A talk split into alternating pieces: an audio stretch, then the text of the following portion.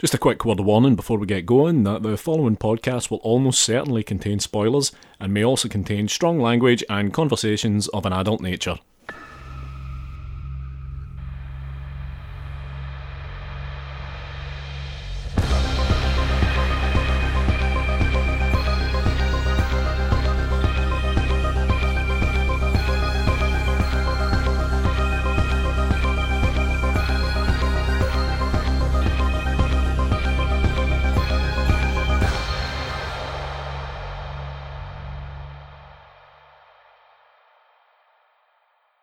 Welcome to episode 36 of Strong Language and Violent Scenes, the podcast giving a second chance to films that might not deserve them. I'm Mitch Bain, I'm a horror writer and an occasional doer of musical things. And I'm Andy Stewart. I'm a sometimes filmmaker and a more times podcaster. You're getting no better at these. No, and, I hate this bit.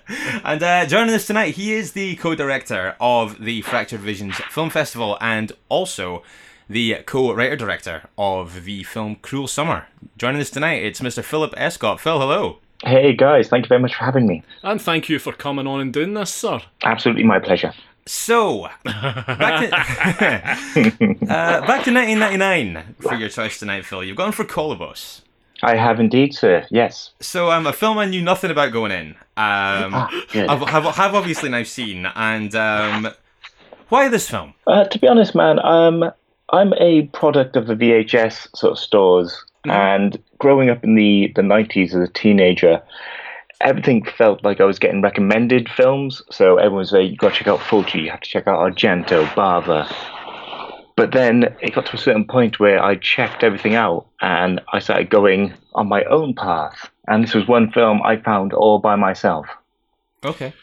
I think it's fair to say that it, uh, it does liberally try to include elements from all of those directors Exactly, yeah. to varying levels of success.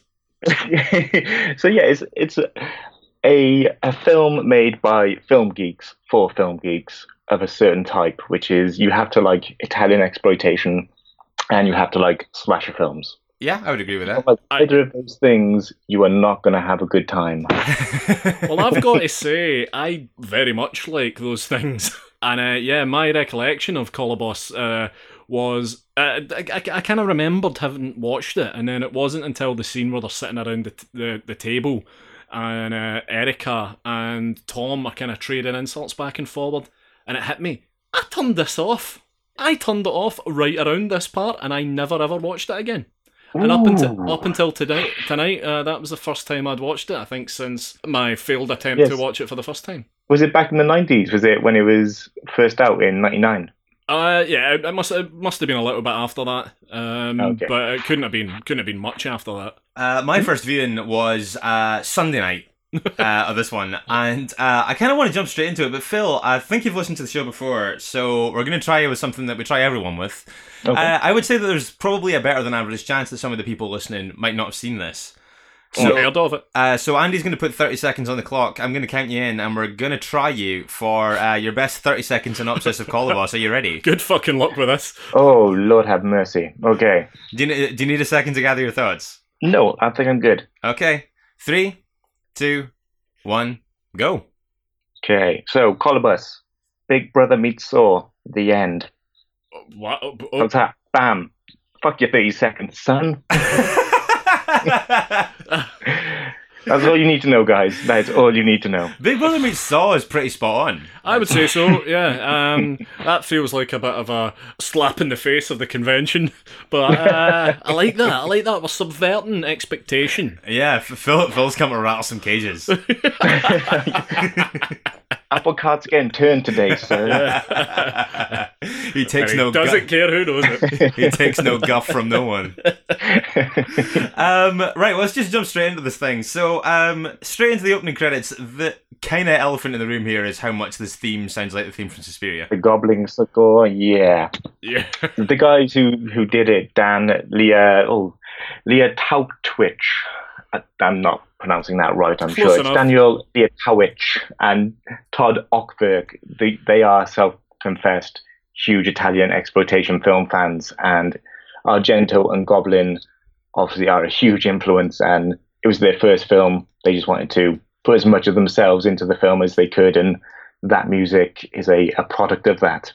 And I would say probably also the kind of like, uh, amongst other things, in the opening kind of montage, while the uh, the opening theme is playing, you've got this kind of the uh, black gloved kind of schemer, obviously setting some stuff up. That's obviously kind of uh, cut from the same cloth as the music, then. Absolutely, yeah. So giallo and even these guys, they they hardened fans. So they even like Joe D'Amato, which as soon as they told me that, I was like, "You guys made this film for me."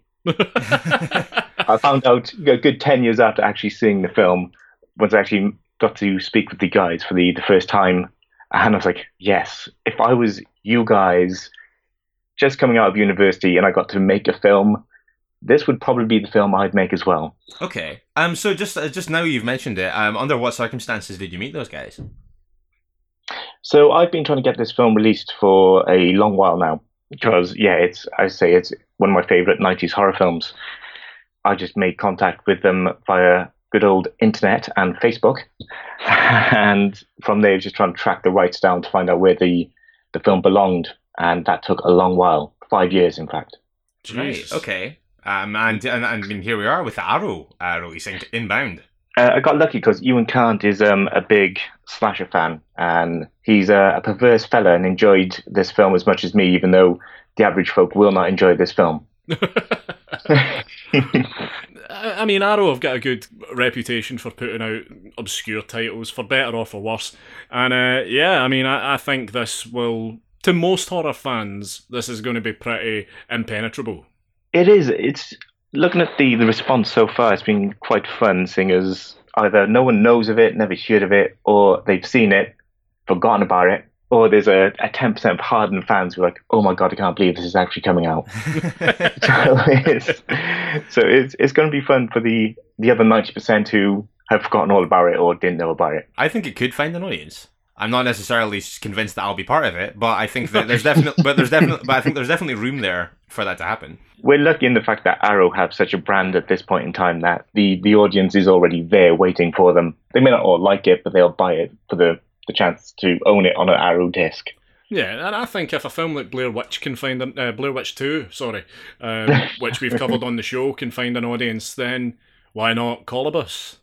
Yeah, and I think with this one, it does play into cult film fans. It's a wet dream, I guess. I mean, it's got Linnea Quigley in. It's got it's gory. It's got great goblin-esque music, and yeah, I just love the shit out of it. To be honest, guys, it's just it's one of those films that I sat down. I was fifteen, I think, Mhm. and it's just stayed with me ever since. I don't know what it is about the film. It, it's the the haunting music. It's the the over the top death scenes. It's yeah, it's just one of those films that it will not get out of my head. And now I'm going Wow. to put it in as many heads as I possibly can.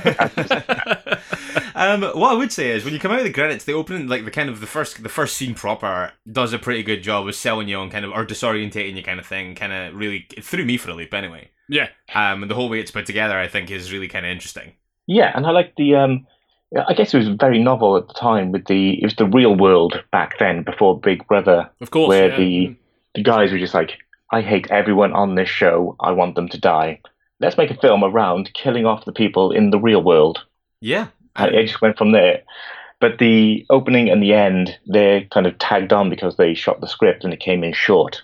So they Right. ended up, they had a 100 page script, shot it, edited it down. It came in at like 60 minutes, 70 minutes. And they were like, Right. if we can't release this, what do we do? And then they had to uh, get creative and pick up a few days of extra shooting, tack on a, an intro and a, an exit. Hence why the film makes no sense. I was gonna say because Yeah. like, yeah, because uh, e- even with that, even with the stuff that I, I am now realizing is added on, it still comes in really lean. It's like eighty four minutes or something. How far then, in terms of stuff that was reshot? Um, you've obviously got the stuff in the alleyway and you've got the stuff in the hospital, and then the whole big bit at the end. How much of that then was added on, tagged on? Yeah, where were the original beginnings and ends? So it was originally the opening was the audition tapes, Okay. Right. Okay. and the end is the end where Faceless comes up behind her and kind of starts cutting her face. Right. Right. Okay, that makes perfect sense. So it's bookended yeah. then. It's kind of bookended and interspersed then by stuff that was shot later, the the kind of hospital stuff. Absolutely, yes. Right, perfect. And Right, the- okay. The house at the end, I believe. I can't remember if it's Dan's or Todd's parents' house. Okay. But yeah, they just had to shoot at their parents' house just to fill in the gaps. But um, yeah, this the, the tacked on intro, as I now know that it is, that we see is basically okay. You've got a kind of uh, this kind of dishevelled, disorientated person staggering out. It's all shot from their perspective, uh, kind of leaving bloody handprints all over the wall. They're obviously having a bit of a time. Uh, get hit by a car, end up in hospital. Mhm. This is the first mention, I think, or no, it's it's it's when uh, the she gets hit by a car and the passengers kind of come out and look at her. I think that's when you first hear the word Kolobos. Yes. And then it's in the hospital again. It's mentioned, I think, that she can't stop saying it. Certainly when she was found, she couldn't stop saying it. Yeah. Yeah. One of my favourite characters is in the hospital, the woman in the bed next to her. The lady going through the ah, the Lonely Hearts, the Lonely Hearts lady. Yeah, yeah, her Yeah. dialogue is absolutely bonkers, and it's delivered. It's delivered, It's so in, mad, yeah. but it's delivered in a weird kind of old timey way. She's like, uh, uh, "Shrinks and cops, you got Yeah. problems with a capital P." Right, yeah. no, absolutely. It's, it fits in with the other otherworldliness, as you say. Uh, but yeah, I have no idea what the guys were thinking of, other than we need to get a film that is Yeah. closer to ninety minutes than seventy minutes. So, what do we do? I'm guessing as well the decision to shoot a lot of it in first person was down to perhaps not being able to get actors. Yeah, so I'm guessing Amy Weber was probably way gone after that point, and Mm. probably on to the next gig because she was the star of the film. Even though is she even famous now? But even back then, she was the, the star of the film. Yeah. Well, I, I, do wrestling and all that good stuff. a quick uh, search through her IMDb did reveal that she was in the Asylum's Transmorphers. Boom! There you go. Now she's made it. and this is coming from someone who's worked with the asylum, so I know when you've made it. I was gonna say, yeah, yeah. um, but yeah, um, so basically the intro just serves that um to kind of get across that they're trying to piece together what's happened to her, and basically where where I'm assuming the film kind of rejoins where it was originally intended to begin. Like you say, is with the audition tapes, and it's a pretty handy way to introduce you to the five people that you're going to be watching and despising for the next hour. It is, yeah, and it's, it was a novel way. I go. Is it novel? I thought it was at the time, but I'm I'm pretty sure it's been done before. But I don't. It kind of yeah. It, it came to me as something very much new at the time in 1999. Just having characters introduce themselves via that method, via an audition tape. I thought that was that was clever. Well, Gaspar Noé has picked up on that. Here, uh, climax opens like Yeah, exactly. But back then, to for me, that was like, wow, okay, that's it. It's all exposition, but it's done so well. It's like ah, you kind of justified the entire hammy sort of script writing Oh, exposition approach being thrown at you. But it's like ah, it all it all fits, it all works. It's yeah, clever. yeah. It's like it's a very convenient exposition dump because it Yeah. happens in a way that doesn't really feel like an exposition dump. And they don't have to talk about the characters ever again after that. It's like Got two minutes. Tell me everything about yourself, and then I don't want to know anything else about you. That's it. So um, I think it would probably it would probably uh, serve as well at this point to do a quick shoot through the the characters that you do meet. And I think their introductions um, do a pretty good job of kind of giving you a flavour for their character. I guess kicking off with Tina. Yeah, and she's a she's a lively one. I mean, anyone who pisses in the cup and gives that to a customer is she's the wild card. I'm sure. Oh my god, she uh, that's one of my biggest fears. Like it's never stopped me from eating a meal in a restaurant, but I just always feel like it's happening, especially if I complain. yeah, exactly. Oh, Which that guy does. Uh, and an I- impatient jerk and gets a, a cup of piss for his tr- his uh, arseholeness. but also painting her is quite an asshole. Yeah, hence why she's the first to die. yeah, fair, fair. Also in this in the starting intros, we've got um, Erica, who uh, is kind of a caricature of Yeah, every kind of, of narcissistic actress character uh, ever. Yeah, the girl trying to bust out a genre cinema into more acceptable film roles, trying to be the the sexy starlet, even though she wants to be the complete opposite of that. yeah, the air quotes woman of substance. Yes. yeah. I kind of felt and you can like see that, can't you? I kind of felt like Parker Posey must have watched this performance for in Scream Three because uh, it's very close and visually very similar. It is, yes. But my my favorite interestingly, I don't think the guys actually get their names, do they?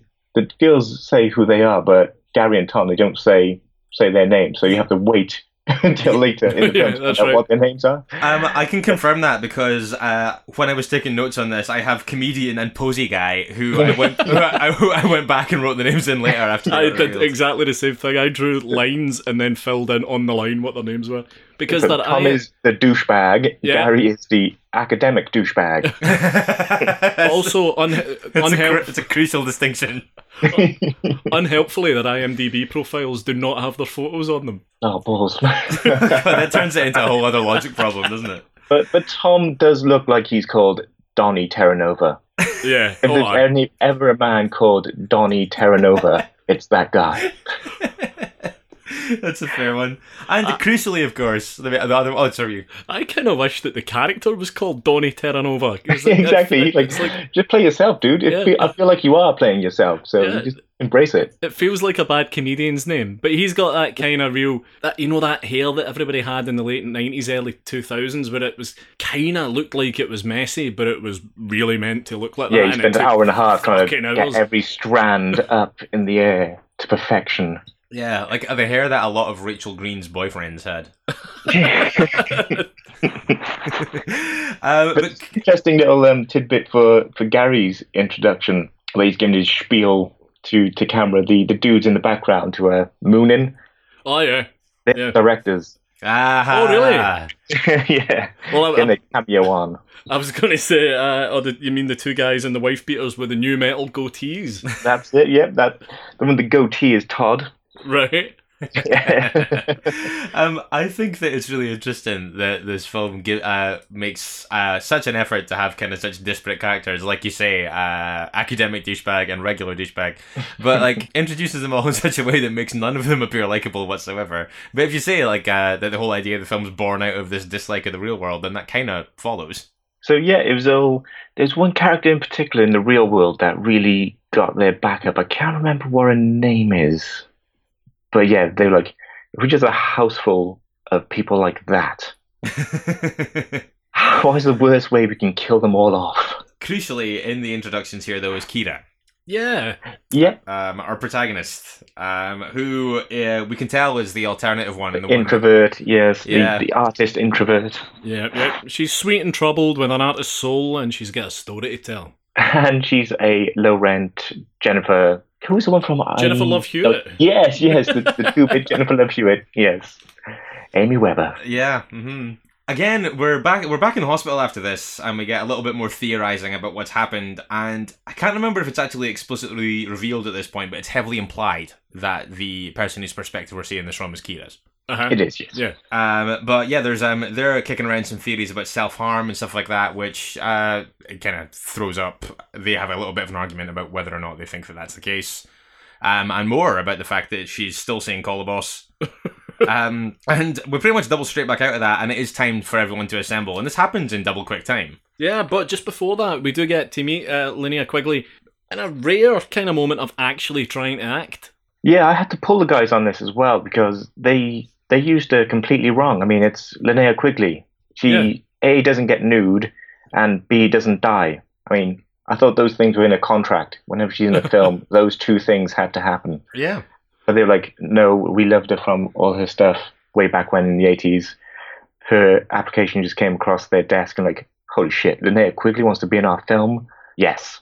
And they were like, oh, we just completely miscast her, didn't we? Oh, that's done now.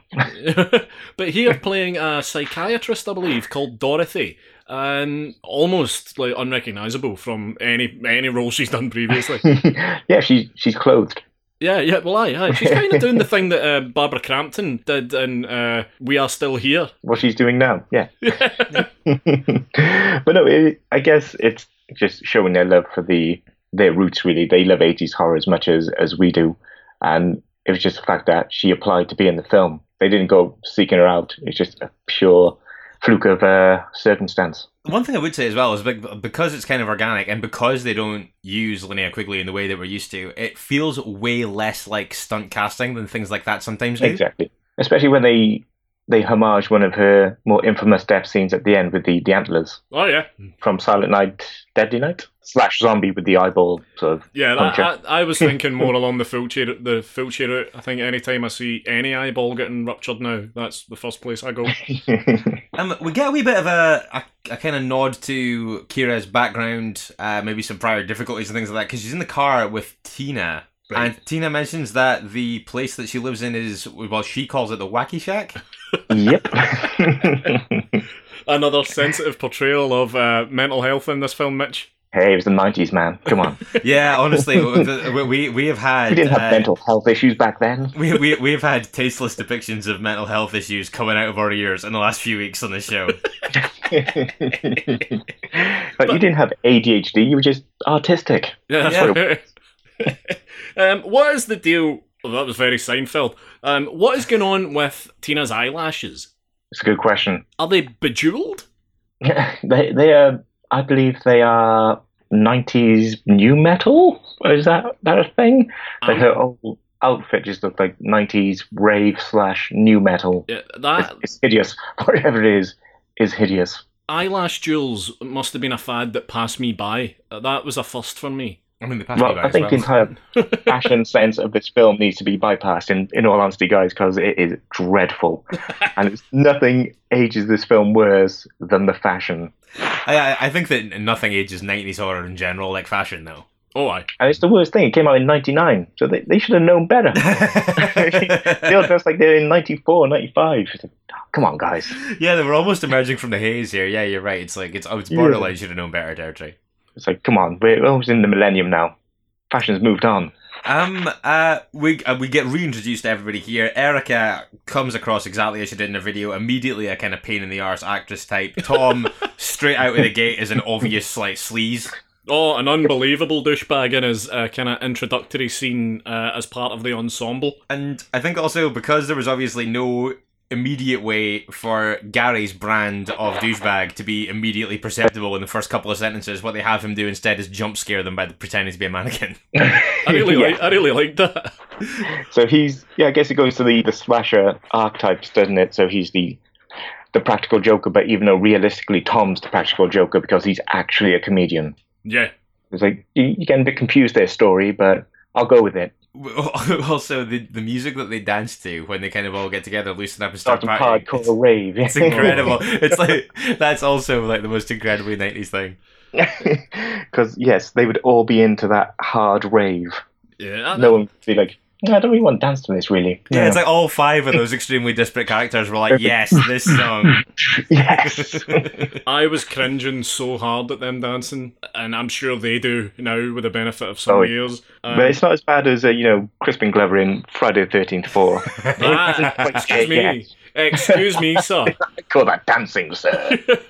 That is how I have based my dancing uh, my entire life. Well, I stand corrected. He's a, he's a fine dancer. You're absolutely right, sir.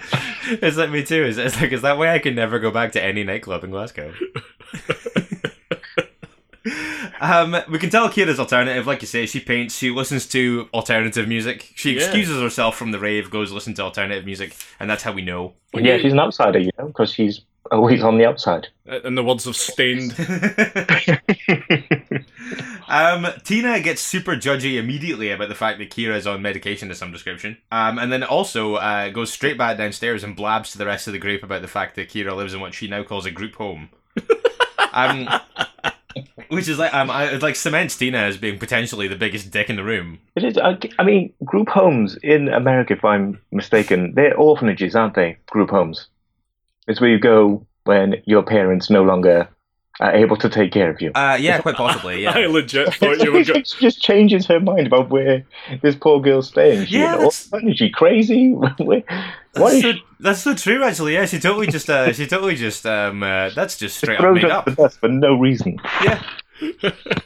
I actually thought you were going to say there when your parents just don't want you. and that, yes. Uh, First kind of proper hardline creepy moment here. when Well, I don't like- know.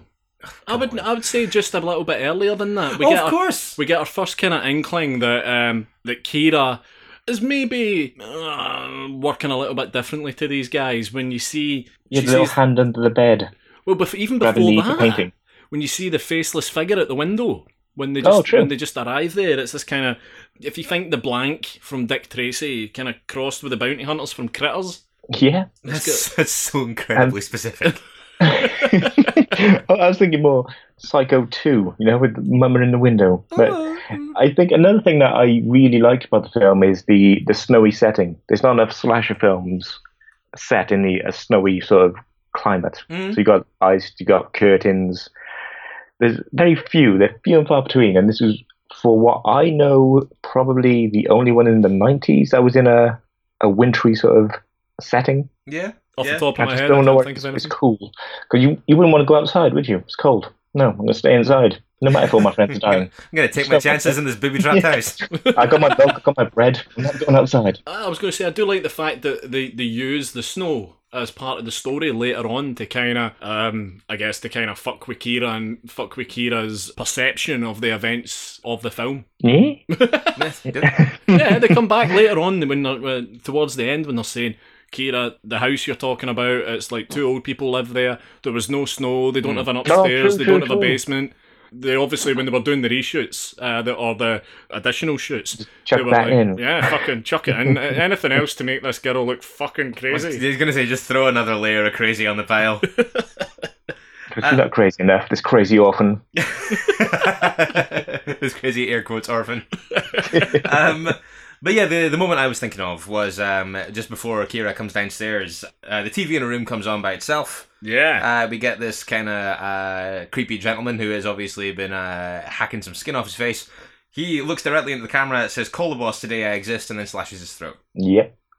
Played very well by uh, Ilya Volok. Try saying that three times. um, yeah, he's he's the uh, the unsung hero of the film. It's baseless. I mean, he only has what four or five scenes. Yeah, that must be about yeah, he is just just. I think it's the the self mutilation aspect of it. It just really really turned my stomach because the, the idea of cutting your face off is like, oh, Jesus Christ, guys. Yeah, it's it's- tasty. It's it's pretty weird. Also, I think that like it's um, now I'm thinking about this in kind of context of the kind of horror villains that you had at the time. Kind of way more overtly crazy. Yeah. in a lot, you know, kind of like in a, like way more eccentric in a way that is way more palpable, I think, than kind of a lot of the kind of more stocky kind of villains you had at the time. right. I'm assuming you mean stocky as in the way they walk and Yes. not their uh, not their general build. Yeah, S T A L K Y, the made up word. right. Okay.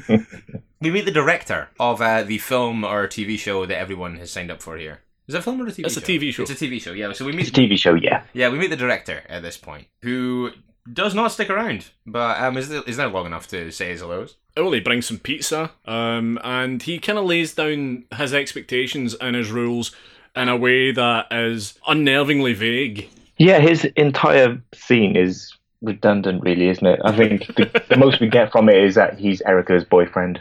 I think that's pretty much. He's the director, and he goes out with Erica.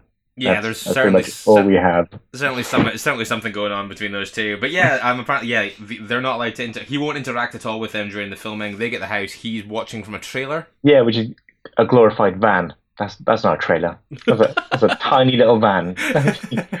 Surely you got somewhere else to stay. don't try, It's like it's cold outside. No, don't try and tell me that's a trailer, son. I've seen a trailer. That's not a trailer.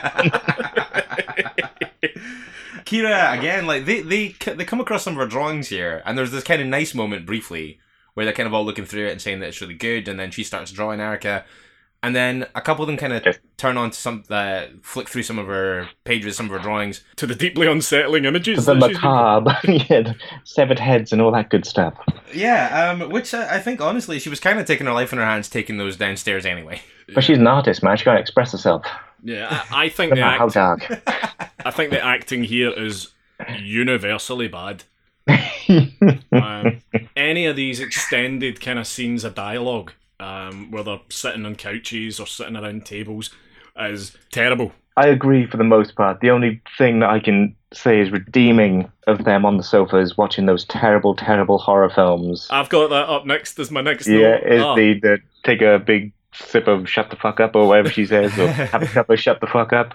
Uh, oh, she can act. I'm assuming here you're talking about uh, Erica Yeah, when everyone the down to watch the Slaughterhouse Factor. Where did they get to? Like part seven, I think. I think that there's seven of them. There's at least six. and uh, some and, and someone I forget which one of the guys it is. I think it's Tom gives up midway through the third one. I think and he um he he calls it a day at that point. what I would say is um I quite I quite enjoy all the stuff that we see of the Slaughterhouse Factor. Yeah, I think I'd really rather watch that. yeah, it looks great, doesn't it? Yeah. It Uh, looked. Um, it reminded me of Sledgehammer. Do you remember uh-huh. the the SOV horror Mhm. Sledgehammer? I would also like to draw attention. I don't want anyone moving on without drawing the f- attention to the fact that Erica's character in it is Fanny Van Druven. Yes, great name. Yeah, strong. Fanny's a name that seems to have died out a little bit, um, and why. and I for one, I think that's appalling. I would, I almost, I almost said I would like more Fanny, um, and I kind of, yeah, So mid Slaughterhouse Factor marathon, Tina heads to the kitchen to get a couple of drinks, and I would say that this caught me off guard. yeah, I mean, why would you expect that to happen? There- Yeah, it's- There's no plausible reason for that to happen.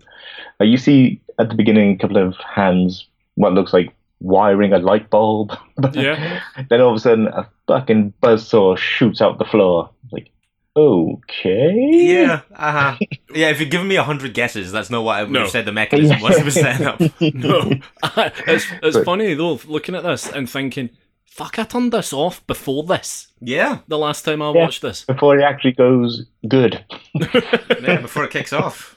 And it's from there. It's just you know, it's the train is in motion. It just doesn't stop for the most part. Yeah. And yeah, just that opening death is just so visceral. And her guts spilling out everywhere. She's like, "Holy shit! I know she pissed in some guy's cup, but damn, didn't deserve to die that bad. Shit." They're trying to pack her guts in. It's like, whew. Um, I really love the shot of her dancing guts through her belly slit. that's so weird. and the nasty sound effects. and- uh, um, I actually, I um, on first watch, I had to watch this death twice to figure out what had actually happened yeah, me too. because it's shot in a really weird way. Where um, yeah, you can just hear the ping, and then you see a thing in the roof, and then guts. yeah. But then another one comes out weirdly out on a mechanism from one of the cupboards. No, yeah, it cuts her in half. True.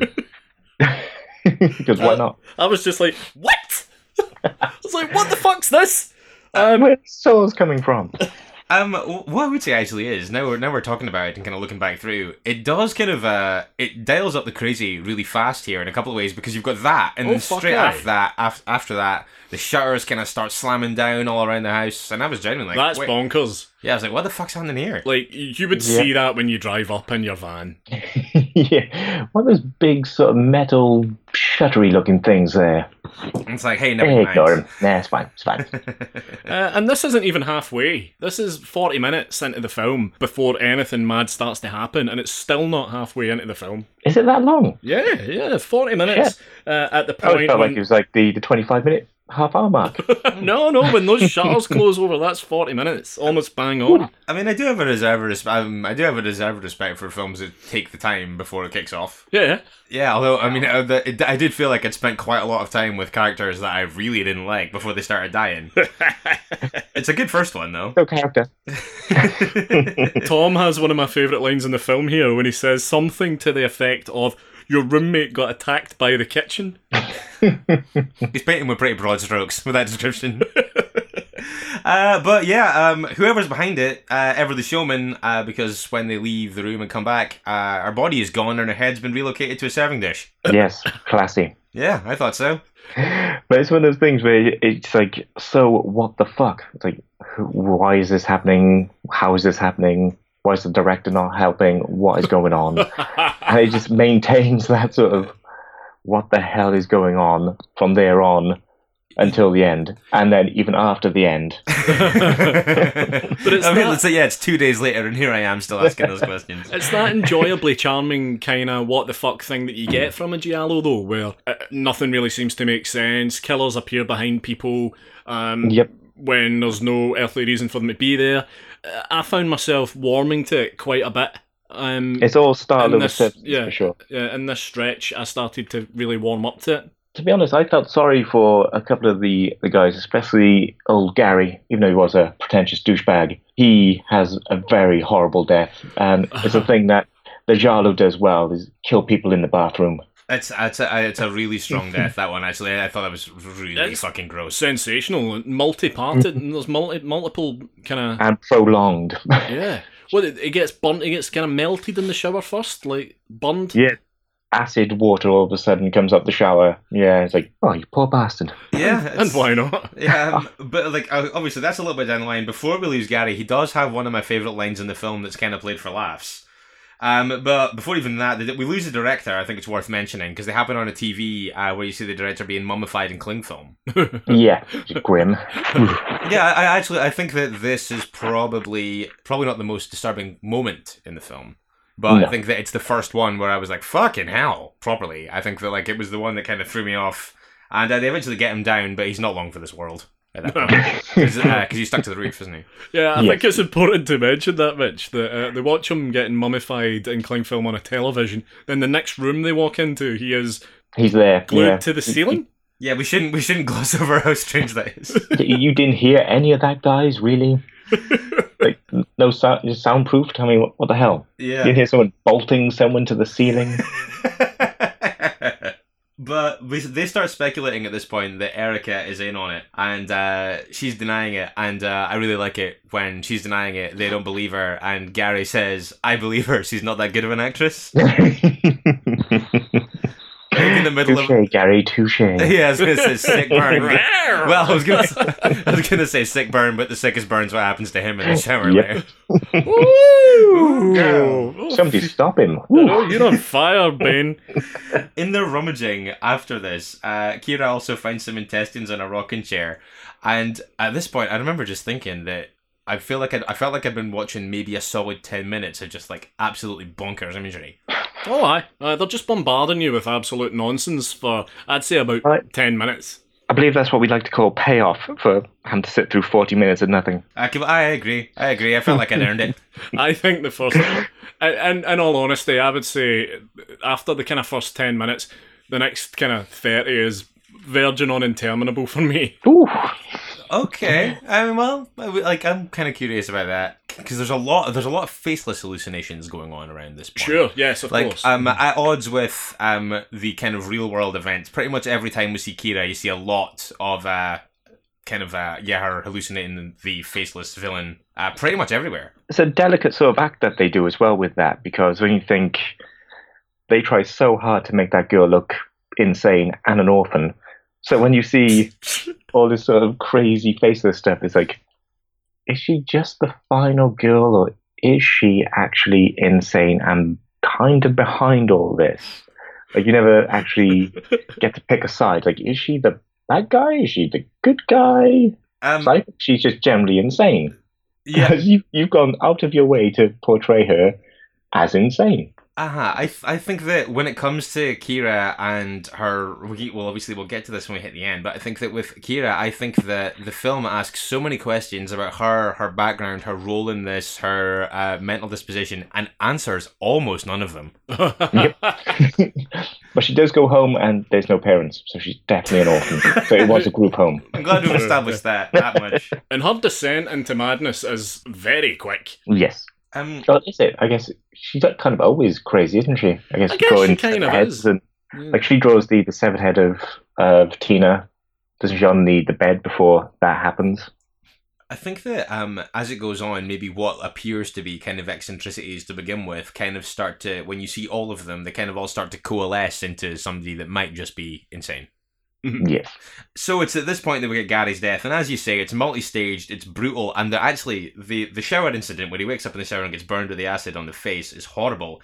But see when what and what I think is actually the film's first intervention of an actual physical killer. Yeah. Um, Yeah. Gary, with his mouth open, gets kind of hammered, kind of mouth first, into the corner of a cabinet, and it's absolutely fucking sick making. I think it's Yep. it's absolutely horrible. It kind of takes that scene it from uh, a blade in the dark, yeah. and she's like, hmm, how can we improve that? Um, Make it extra squishy. But they're at such pains to make this kind of collapsible dummy head that's Mhm. spraying blood out, and then they completely undo it all by when they cut back to the real Gary. He His face is perfect. yeah, his face he's just got a little, little bit of blood in his mouth. Um, I want to just, as an aside, Phil, I don't have Wi Fi in my flat right now. So I'm having to be creative with where I'm going to watch these films. Um, Gotcha. So uh, on Sunday evening, I went to um, this very nice uh, cafe bar at the bottom of my road. And Mm-hmm. um, I was just sitting, so I, I, I've been doing this for a couple of weeks now, and uh, they must think that I'm an absolute lunatic. What is Um, this guy watching? Yeah, the guy who just like sits sits alone in the corner, drinks, dr- yeah, like nurses a pint and watches a horror film and goes home. But literally, the guy was coming around to collect glasses right as this was happening, and I deliberately angle my screen away from the room to minimise that kind of thing because people are coming in and out of there with kids and dogs and stuff like that, and it's just like just kind of want to keep myself to myself. And it's, it was the one place in the room you could stand and see the screen, and he did it right as uh, Gary's face was getting burnt off. Perfect. Did you just did you just make extended eye contact with him? I would have. I, needless to say, I did the exact opposite. I completely avoided eye contact. I was like, oh, cheers, mate, cheers, cheers, cheers, cheers. That- That's even creepier, mate. sorry, sorry. Um, uh, Can I get back to my snuff film now? do you mind not interrupting me, please? Uh, get some alone time here. Excuse me, I'm trying to unwind.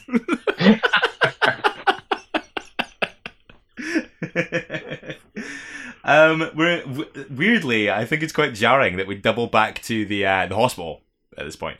Oh yeah, ca- crazy, crazy decision. Just pump the brakes, yeah. Uh, because it's because all it is really is um uh them asking her about her parents self harming, and uh, I guess it plants a couple of seeds, but I don't think it really needs to be there. No, it's it's just adding dreams upon dreams and visions upon visions and madness heaped on madness. And actually, all it kind of does is serve to undo any tension that the film's built. Yeah, it definitely pumps the, the brakes a bit. But I think it's uh, one of those necessities, unfortunately, where the guys just had to get the runtime.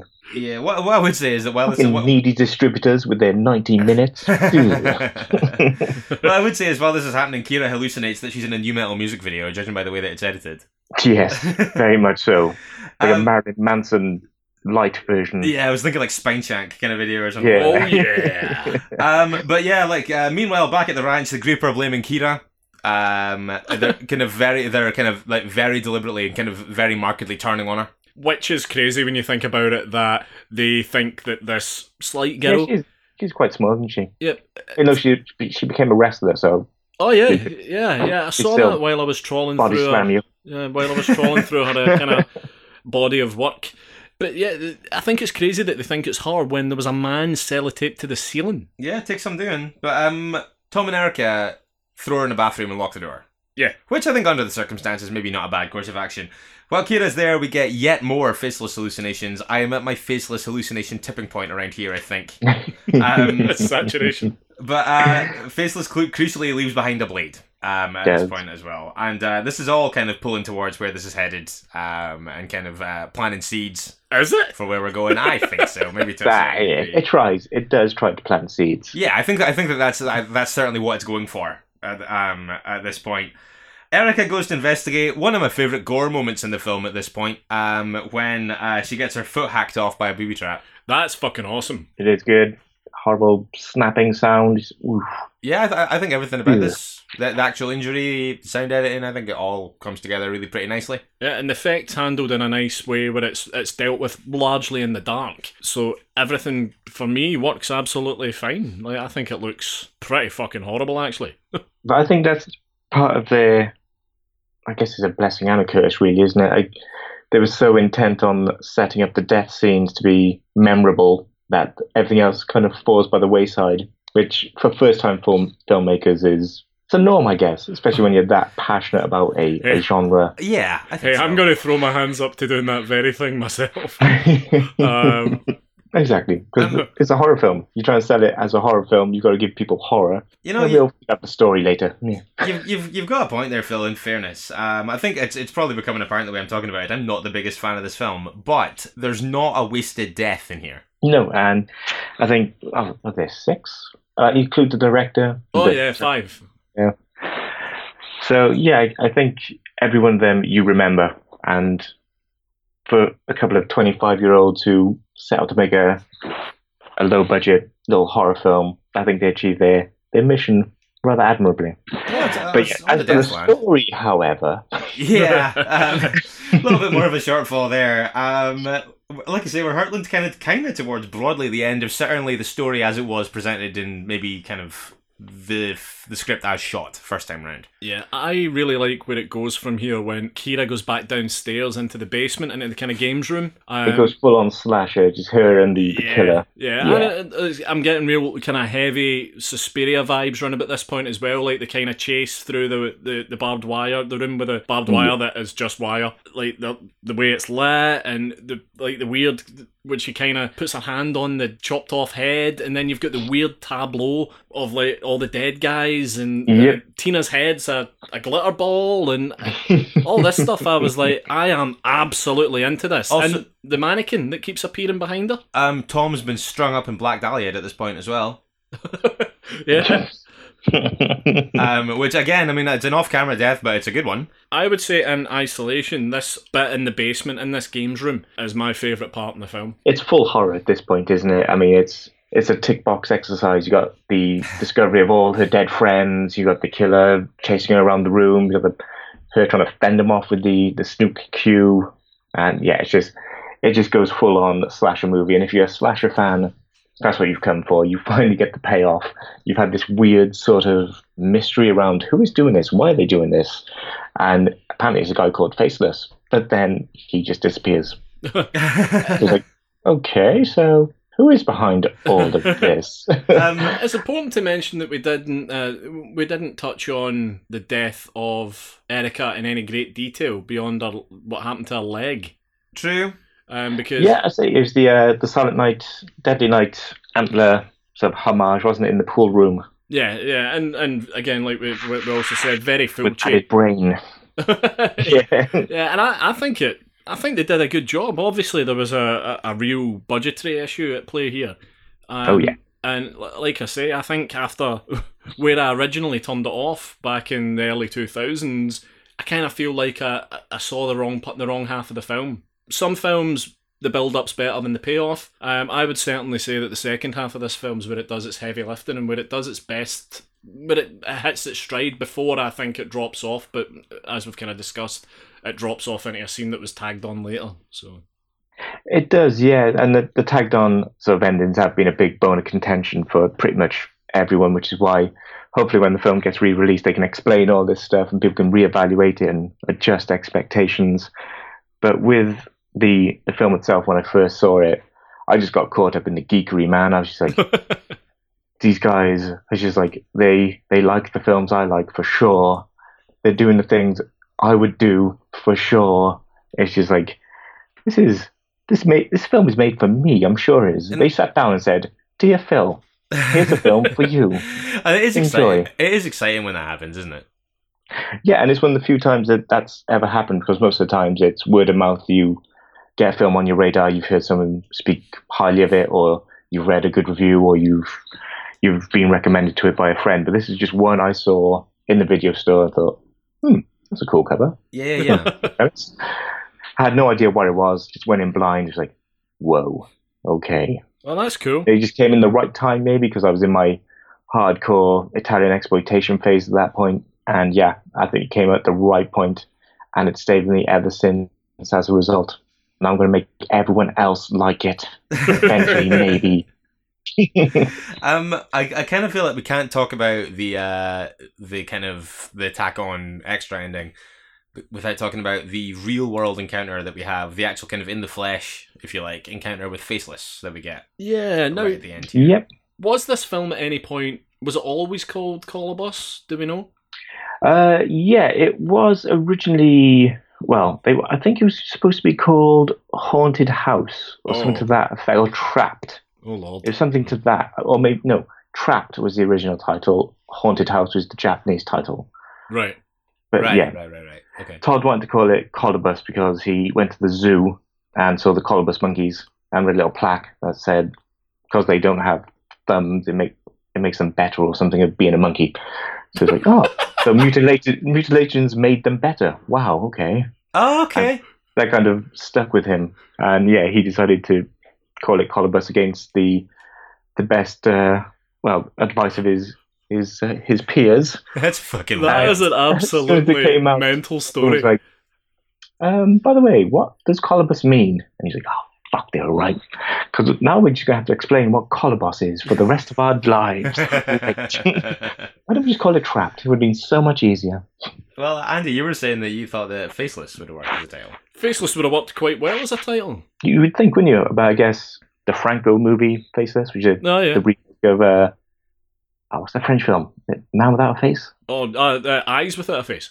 Yeah, Eyes Without a Face, yeah. Ah, okay, yeah, yeah. So you had Faceless in 88, I guess still kind of recent. Yeah, a little fresh in the mind at that time, I suppose. Yeah.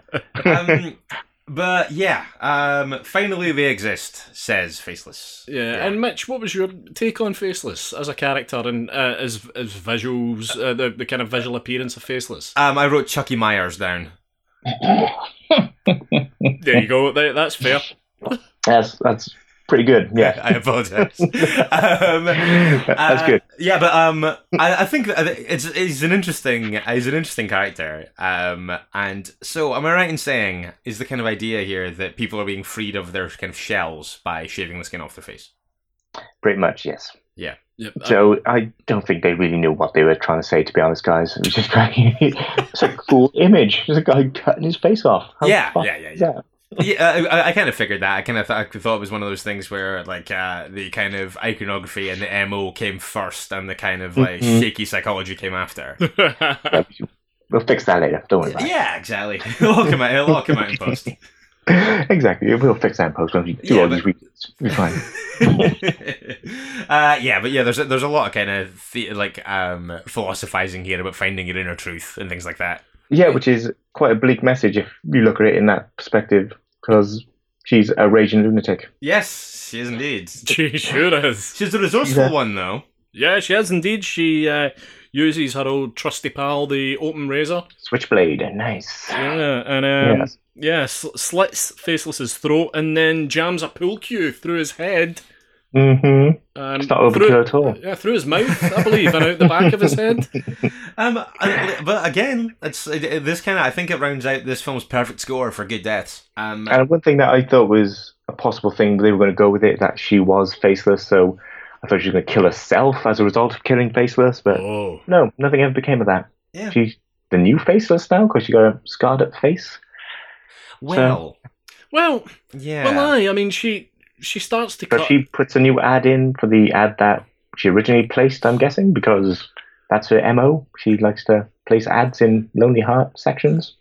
Yeah. And then- models and actors. I mean, we're gonna have to map this out a little bit. Um, Right. For, the, for Sure. like, um, we're just gonna have to ground this a little bit for people that haven't seen it. But um, so so she escapes ostensibly and then gets discharged from hospital, and she heads home. And at this point, we get into what is obviously your kind of uh, the afterthought ending, and I find this profoundly confusing. So I'm open to I'm open to theories and explanations here. it's uh, one thing I will say is it's extremely long, um, and if it is intended as padding, it shows. Uh, It was. yeah, uh, that actually like um uh, that that explains that that explains a lot about how I, like uh, kind of my initial reaction to the scene. yep, runtime. Yeah. It's unfortunate because today they get away with it. They could release a film at 70 minutes. yeah, Back then, 90. Yeah, Or absolutely. as possible. You're, you're, you're, you're quite right, man. If your film came in at seven, if your film came in at 72, 74 minutes now, no one will care. Yeah. So people are actually thankful for it nowadays because films tend to be like two hours long. and Like, I just want a short, sweet, 80 minute movie. But right, let's get to the bottom of this. Let's have this out. yeah, we're not going to get to the bottom of this. No, I don't think that, that I don't think that's possible. But mm. so she heads, she he- she goes back to the house she does, yeah. and starts wandering around. As you said, Phil, house seemingly unoccupied apart from her. And A lovely house, though, for a young artist who A very nice doesn't house, appear yeah. to have a job. Is she by the way, is she back at the Wacky Shack? I don't know. It looks like a different house completely because it is. yeah, it's um, it's it's distinct from the Wacky Shack. Yeah. um, uh, nice callback, by the way. Um, but yeah, um, she kind of wanders around, and we get certain kind of uh, not reenactment actments, but kind of like callbacks and kind of hat tips to the murders that have happened in the film. right, yeah. And her face is scarred up at this point. It's obviously kind of on the timeline of events. It's after what we've seen, correct? Yep. Yep. So she goes. So she goes into the kitchen, and we see um, some extremely on the nose Pepsi product placement, and then the uh, and then the kind of blade thing, where you get kind of a, a nod back to Tina's death. Uh, she walks past some antlers, Yep. uh, kind of uh, strokes them. You hear a voice Yeah. kind of calling her name. Uh, she kind of giggles and says, "It's only me." You're right. As I'm saying this aloud, it does take a really long time. She goes into the bathroom. Uh, there's blood all over the walls, except there's not. Right. And then she sits down at the typewriter at that point. No, she cuts her face as well. doesn't she? Yep. Yep. She, She does, starts yeah. doing that. So I mean, at this point, I mean, uh, like I, uh, I All bets are off here, Mitch. But and I'll tell you why. Because moments before this, uh, when she's in the hospital, we are led to believe that none of those events actually took place. yes. So I don't understand. Because I think it comes down to the reality is it was never intended to end like that. So they had to try and think of something on the spot. And that's never a good position to be in because you're always going to fail. But then trying to think outside the box, I think that's the worst sort of position to have gone. They should have done something more logical, as in more of a fight scene in this pool room, prolong a few deaths, Yeah. go back to basics. Uh-huh. But yeah, no, like, uh, maybe like around the time that they were all getting killed off, maybe have a little bit more infighting, maybe throw in a revelation Yeah. there. Mhm. Um, but yeah, because obviously the film ultimately concludes with her placing either the So I think it- the original ads, the exact up a wording. sequel, I think. So she's going to do it again. But Yeah, how did she do it in the first place? Mhm. Because how did she talk that director into doing this? And huh? What? Unless you're right, Mitch, and this is the first instance of this article, and she is faceless. yeah, that was something else that I was throwing around, but uh, I haven't connected all the dots there yet. I, I- I- Good wouldn't luck getting there, dude. I wouldn't bother. Don't torture yourself. It's it's it's it's an absolute baffler on ending. It really is. Um, but I think that uh, I'm inclined to be a little bit more forgiving of it, n- with the understanding of the circumstances of how that ending came to be. yeah. Um, no resources, no money, and yeah, you're back against the wall. Yeah, gonna- you Yeah, just kind of an unexpected an unexpected call for a little bit of improv. Yeah, and then tried to set up a sequel as well was probably a bit of a ambitious target to uh, to go for as well. Yeah, I Um, suppose so. Maybe a oh, wee bit of a fool's errand, but yeah. Um, and at this point we're out. yeah, we get another blast though uh, of the not Suspiria theme by Nilbog. well, William Kidd, as he's actually known, ah, Ah. okay, I okay, see. composer William Kidd. right. Um, Yeah, they all they're all university friends basically, and just decided to make a film after university, and this was the result. So, Phil, this was um this was an interesting pick. Like I say, I knew nothing about it going in, and I watching this for the first time now, I found I would say the first half of it to be uh almost unbelievably hard work. Like I, I- like, um, I like I, I really fe- I really felt like I had to dig in um during that point. I think Yeah. that once I think that once it kind of identifiably changes gears, um, I think that there's a little bit of fun to be had with it there. It does ultimately end up getting extremely muddled, but I think that based on what you've told us about kind of uh, it kind of being this kind of first feature out of uh, college or out of university, Mm-hmm. and it kind of being designed to be um, uh, homage to th- kind of designed to be a homage to the things that they loved and things. And I can a lot of the stuff that bothers me about it, I can kind of I'm not necessarily saying that I'm feeling forgiving of it, but Yeah, I understand it more. and I think I'm kind of like a cine sadist in, or cine masochist rather. that kind of a sadist. Well, kind of both. I've seen Cruel yeah. And that too. I I find it quite interesting when a film isn't a knockout. I like to find out what went wrong during a film. So, like Yeah. a film like The Mutilator, absolutely terrible film, but I love it. I, I, I mean- absolutely love it. I, I, I actually introduced my wife to the Mutilator about a month ago. exactly. It's a terrible film in every aspect, but there's something about it. And the same with Kolobos. I know it's not a masterpiece. No one's ever going to say that's a top 10 film of all time. But I think if you give it a chance, just literally give it 82 minutes, a full 82 minutes, Yeah. and you might think that was actually fun. Um, what I would say is um, that for all the issues that I have, I always think that I would rather watch something that tries to do something unusual and gets it wrong than Yeah. what than watch a kind of box ticking a, a competent box ticking exercise in something I've seen a million times before. Exactly. I think it's more memorable that way.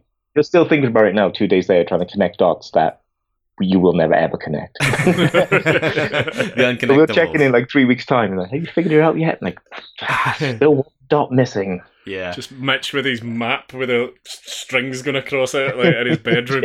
Yeah. Um, Some like true detective shit. Just your Yeah. exactly. entire office, just like, I'm gonna find this, gonna put it together. Just driven mad by Kolobos, Mitch.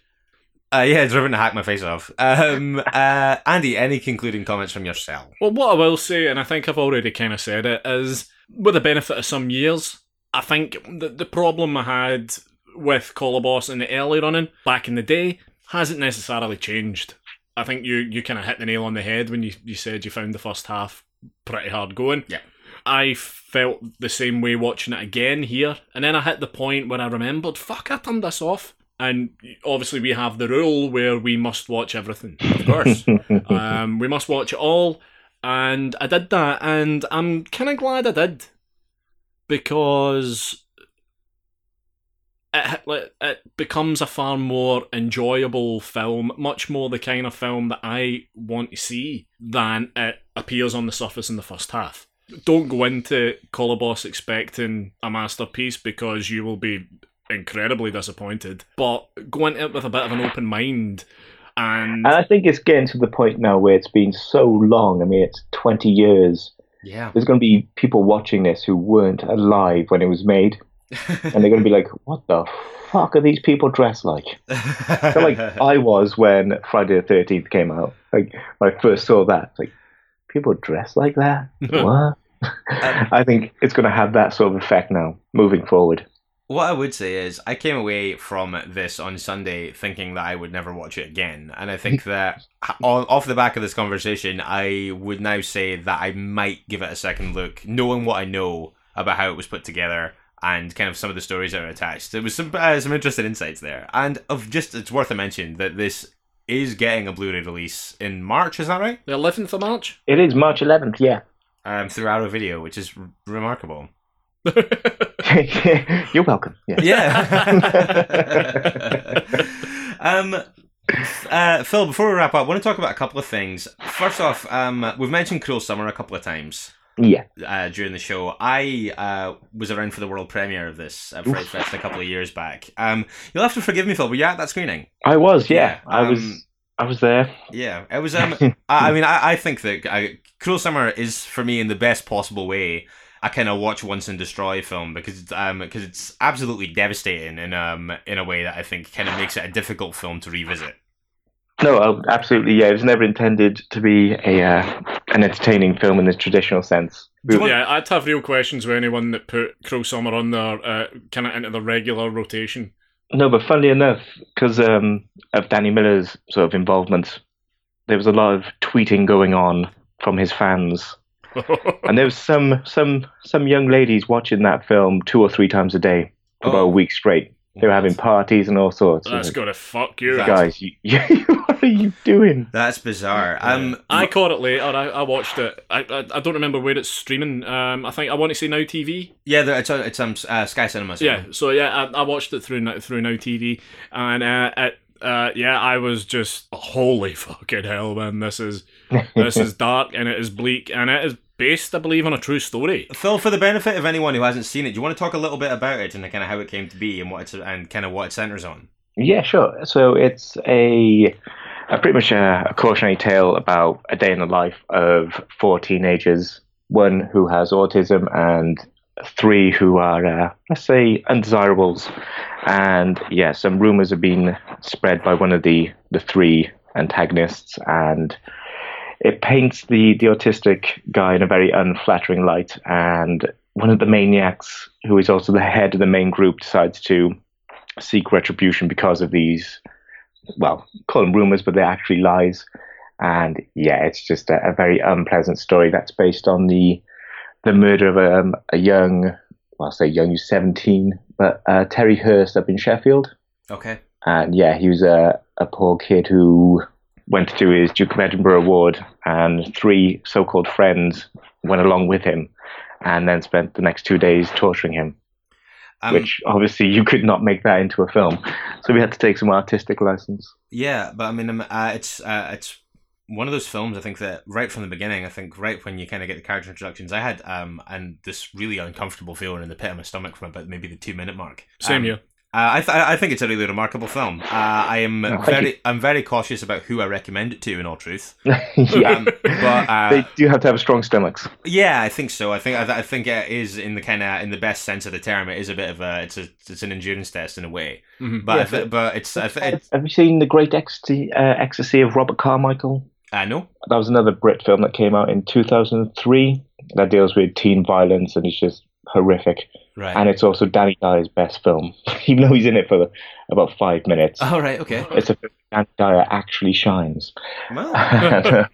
Uh, it's stuff like that. And going back even further, I mean, Last House on the Left. I mean, would you recommend that to many of your friends? No, So No. that, and even I would say things like things like uh, Eden Lake. yeah, Um, definitely Eden Lake. That was um, a big, big influence. As I actually, I thoroughly, thoroughly loved Eden Lake when that came out. It kicked me in the gonads repeatedly, and it's just one of those films I just like came out of left field. I was like, wow, okay.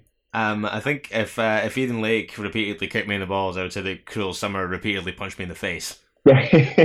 Um, but no, like I say, I mean, I, I, I think that people should see it, but I'm I'm, I'm cautious about uh, Yeah. f- actually sitting people down and saying, "Get this watched." you know what I mean? yeah, because every time it's been shown publicly, the, the Q and A's have always been interesting. Um, I remember that uh, when, when it finished uh, in the in the world premiere screening that I was at. I remember when it was like, and uh, now to the Q and A portion. I was like, "Oh God, how's this going to go?" And uh, which I, I think always the, the question that came up is, why would you make a film like this? Like, ah, balls. Here we go. It's offended someone. Yeah, I, rem- I remember ah, actually. this guy. I remember. I remember yeah. Oh, hello, sir. yeah, I, I, I remember. Yeah, there was a, there was there was a couple of those, wasn't there? But um, no, but it's uh, is is there anything else that uh, you're kind of working on right now? Anything else you want to promote or talk about? Um, well, at the moment, well, I'll give you a bit of a heads up. but, Um, I finished the the Ring supplements recently, so you know Arrow are releasing the Ring, Yeah, that's trilogy, right. Yeah. Mhm. and Razor just finished some editing on that. I've also just finished Class of 1984, which is coming out soon. Can't say by who, but no, that's going to be out in March. And I've just started work on Howard the Duck. Oh my. What? Yes, that's that's coming out soon. Okay. Can't say by who, but yes, Howard the Duck Oh. is going to be on Blu-ray uh, by summer of this year. I, I've got to be honest, I just got a little frisson of excitement there. I was like, oh, my dreams have come true. um, uh, Phil, uh, if people want to keep up with you and what you do on social media, how can they do that? Uh, yeah, you can find me on Facebook, uh, Philip Escott. I'm the the Philip Escott one. Um, I don't know how many there are, but I'm one of them. And you can follow me at Phil underscore Escott on Twitter and Instagram. And yeah, I'm I'm around on the socials. Is that how the kids say it? The socials. Socials. The socials. yeah. I'm on the socials. You can find me on the socials. Phil, thanks a lot for doing this. We really Thank you so it. much, man. Thank you, Oh, uh, and thank you for bringing us Kolobos, and good luck Oh, with the you're more than welcome. yeah, good luck with the release. No, and thank you again for revisiting it, guys. Well, I'll say one thing. I didn't expect to be talked into rewatching Kolobos, but that might happen. But now you might. Yeah. Yeah, this happens quite often to you. I yeah, I think that um I quite like it when I go in not being too hot on something and kind of get another perspective or maybe a little bit of context, a little bit of color around it. I did. I mean, I, I think I didn't shy away from saying it in the conversation, but I had a really fucking hard time with especially the first half of this Oh, film. aye, and and so did I. Uh, so did I. But hey, you can't put out the Sunshine Kid's light. Hey, never. Nope, no, he burns brightly. It is unwavering. but no, a big thank you, big thank you to Phil Escott of uh, the Fractured Visions Film Festival, and also, of course, the director of Cruel Summer. Of which, like I say, uh, I think you should watch it, but I'm not telling you to go check it out. Yeah, I would watch it, but um, be warned, it's pretty unpleasant. harrowing, it's harrowing. Uh, it's, harrowing is a great word for Yeah. it. it. It is harrowing. It's it's hard work, um, but but really really strong. Yeah, absolutely. But with that, we are once again at an end. yeah. yeah, yeah, just like that. Also, peek behind the curtain time, but I'm pretty proud of this. We are super on it this week with uh, scheduling. Yeah, yeah, yeah. We're doing Yes. we're doing okay. Let's not jinx it. Yeah. Lest we wind up doing another Mitch and Andy episode. That's true. That's true. Yeah, but um, but we're in a good position for this week, and we'll be telling you more about that on Monday. yes, we shall. Yeah, when when we come back with another mini-sode. It's relentless, relentless. We're back with Minisode 36 on Monday. Yes. Uh, and we'll be doing all the usual stuff, of course. We will be talking about what we've been watching that week. We will be mapping my journey through the Shockwaves 100, my arduous Mordor like journey through the Shockwaves 100. We'll be playing Mitch's pitches as well. Um, with, I can already say, a healthy level involvement from yourselves. Yes, and uh, keep those coming because they're really good. And this, uh, uh, what we're seeing here, unbelievably high standard of Yeah. audience submission this week. Um, looking forward to getting through those. And of course, on Monday, we will announce the guest in film for next Friday's episode. In the meantime, Yes. please do get in touch with us. We love hearing from you. Facebook and Instagram, Strong Language Violent Scenes there. You can tweet us as well at Strong Violent PC, and you can always drop us an email at stronglanguageviolentscenes at gmail.com. And Yeah. just very quickly on the email kick, don't forget that we are in the process of lining up our listener choice episode. We haven't forgotten about that, just working away. We're looking for your submissions. We have got a previous guest to um, come back.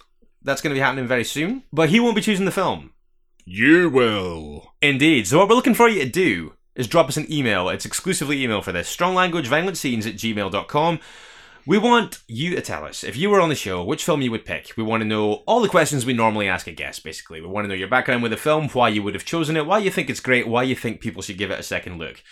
We're going to thin these down into the ones that we think best fit the profile. We're going to draw one at random, and in the very near future, we're going to have a returning guest come on, and we're going to discuss your pick. Yeah, Going to be very yeah, that's interesting. very exciting. And we have had some great. There's some choices. corkers in there. There's some I'm really, really excited about. Yeah, some ones I really quite fancy doing. But uh, more on that very soon indeed. But yeah, like I say, please do get in touch between now and Monday. We love having that big beefy feedback section. Yeah, yeah. So do you listen on Spotify? Or do you listen on iTunes? Or maybe you're listening on Podbean? Maybe you're listening on Stitcher? Maybe you're listening on Acast or TuneIn? It doesn't really matter where you listen because we're just about everywhere now. Yeah, ubiquitous. Ubiquitous. Please, please, for the love of God and all that is holy, drop us a wee like or a share or a subscribe, or if you're feeling particularly generous, a little comment, Oh yeah, why not? a review, Yeah. something along those lines. Yeah, big thanks to everyone that's doing that. And uh, well, we'll be back Monday morning, 8 a.m. GMT. Yet another minisode. Racking them up. Yep. Join us then if you can. In the meantime, don't forget, it is better to die a hero than live as food in a world of chuds. Goodbye. Goodbye!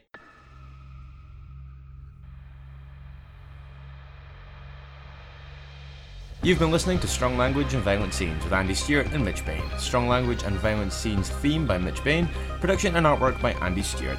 Find us on Stitcher, iTunes, Spotify, Google Podcasts, and Podbean.